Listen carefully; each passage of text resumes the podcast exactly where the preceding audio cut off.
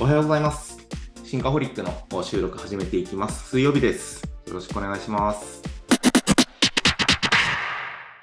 えっ、と、今日が5回目の配信になるのかな？なんですけれども、えーまあタイトルにもある通り、あの、制約と制約、あの、言葉で言うと分かりにくいっすね。タイトル見てください。制約と制約を今日はちょっと言語化していこうかなと思っていて、まあこの言葉でね、ピンとくる人も多いと思うんですけど、まあ、ハンターハンターみんな好きじゃないですか。で、僕も、あの、久しぶりに何週目かのハンターハンターを今読み返していて、今、キメラント編をちょうど読んでいるところなんですけれども、まあ、やっぱりめちゃくちゃ面白いですね。旅団が特に好きなんですけれども、キメラント編だとあの、ボノレノフが初めて戦うシーンがあって、まあ、めちゃくちゃかっこいいなと思いながら読み返していて、あの、僕、ご存知の方もいると思うんですけれども、過去にハンターハンターの図解を、あ暗黒大陸編の図解を、図解総研のチャーリーさんと一緒に作って公開して結構バズったことがあって、そう、あの、この前、Z キャピタルの人と、あの、お酒飲んだ時にも、あの、渡さんがハンターハンター図解公開してた頃からファンでっていう風に言っていただいて、そんな昔、あれも出したの2018年とかだから5年ぐらい経ってるんですけども、あ、そんな時から知ってもらっててありがとうございますみたいな話をしたんですけど、実はハンターハンター芸人なので、ハンターハンター好きな人、ぜひ一緒にお話ししましょう。で、えーまあ今日の本編なんですけれども、あの、ハンターハンターのね、制約と制約ってあるじゃないですか。あの、念能力の考え方で。要は、ぜ、一つ目の制約は、あの制限の制約。で、二つ目はその誓う方の制約ですね。で、まあ厳し、より厳しい制約を課して、それを忠実に制約して守る、制約することで、まあ、より強い念能力が使えるようになるよと。クラピカが、のチェーンジェイルが、あの、旅団を、まあ、倒すためだけに使うという厳しい制約を持っているから、めちゃくちゃ強い力になってるみたいな話なんだけれども、なんかこれがビジネスを作っていく上でもすごい当てはまるよねって話を、なんか改めてハンター読みながら思っていて、そう、制約が強ければ強いほど、厳しい制約を課して、それを忠実に守っているほど、まあ、強いビジネスができていくっていうのを割と最近実感してるんですよ。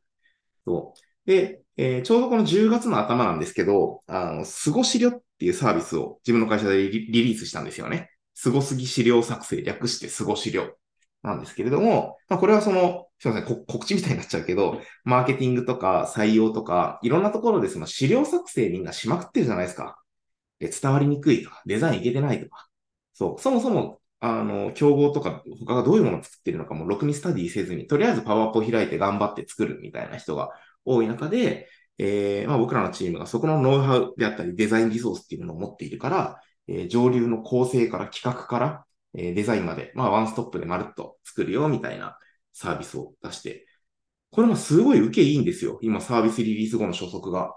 まだ全然、いわゆるアウトバウンドの営業活動ってしてないんですけれども、インバウンドのお問い合わせだけで、なんかバコバコ受注しまくっていて、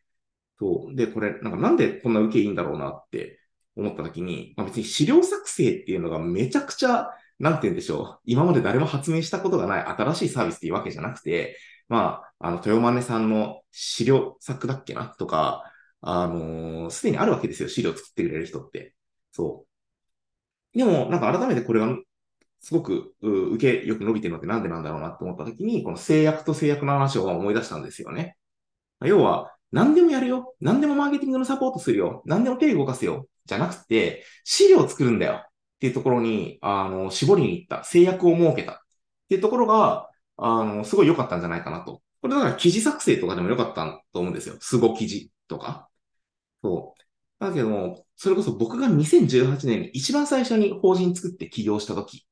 は、あの、スタートアップの何でもハンズオン支援だったんですね。組織づくりで困っていても、事業開発で、それこそマーケで困ってても、新規事業の立ち上げで困っていても、とにかく渡りがハンズオンで入りますと。で、まあ、僕がその課題をあの特定して、うちのメンバーがハンズオンで、えー、実際に手足を動かすところを何でもやりますよっていう話だったんですよね。そう。まあ、それをやっていった延長でも、まあ、結局、キャスターに M&A はしたし、あの、そこそこ組織としても大きくしていくことはできたんですけれども、やっぱり営業難しかったんですよ。今から思うと。何の制約もない、えー、何でもできますよっていう制約がない状態。まあ、つまりセンターピンがない状態だと、結局、なんか渡さんっていろいろ発信してて凄そうなんだけれども、結局何してくれる人なのかわかんないよね。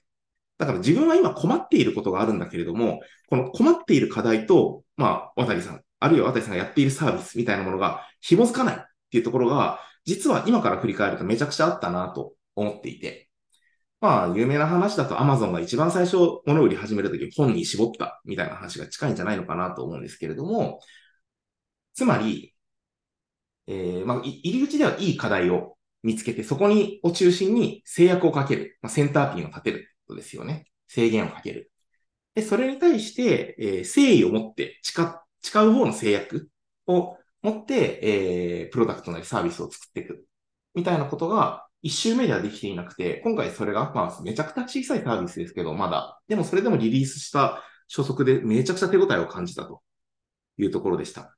アライアンスも順調にね、決まって、多分このプレスリ、あ配信してる時にはプレスリリース出てると思うんですけど、株式会社ベンチャー広報さんとか、あの、複数のスタートアップだったり、マーケシエの会社さんとのアライアンスがどんどん今決まってきていて、そう、アウトバンドやらずに問い合わせが伸びてきてるみたいなところが、この制約と制約なんじゃないのかなという、今回のお話でした。あの、この過ごし量ももちろん興味持ったら問い合わせてもらえると嬉しいんですけれども、僕自身も個人で顧問業とか、あのメンタリング業やっていて、この制約と制約いかにかけていくかっていうのは、かなり自分でもホットトピックなんで、ディスカッションしたいよっていう経営者の方いたら、気軽に DM とかもらえると嬉しいです。今日の配信は以上、最後までご視聴いただきありがとうございました。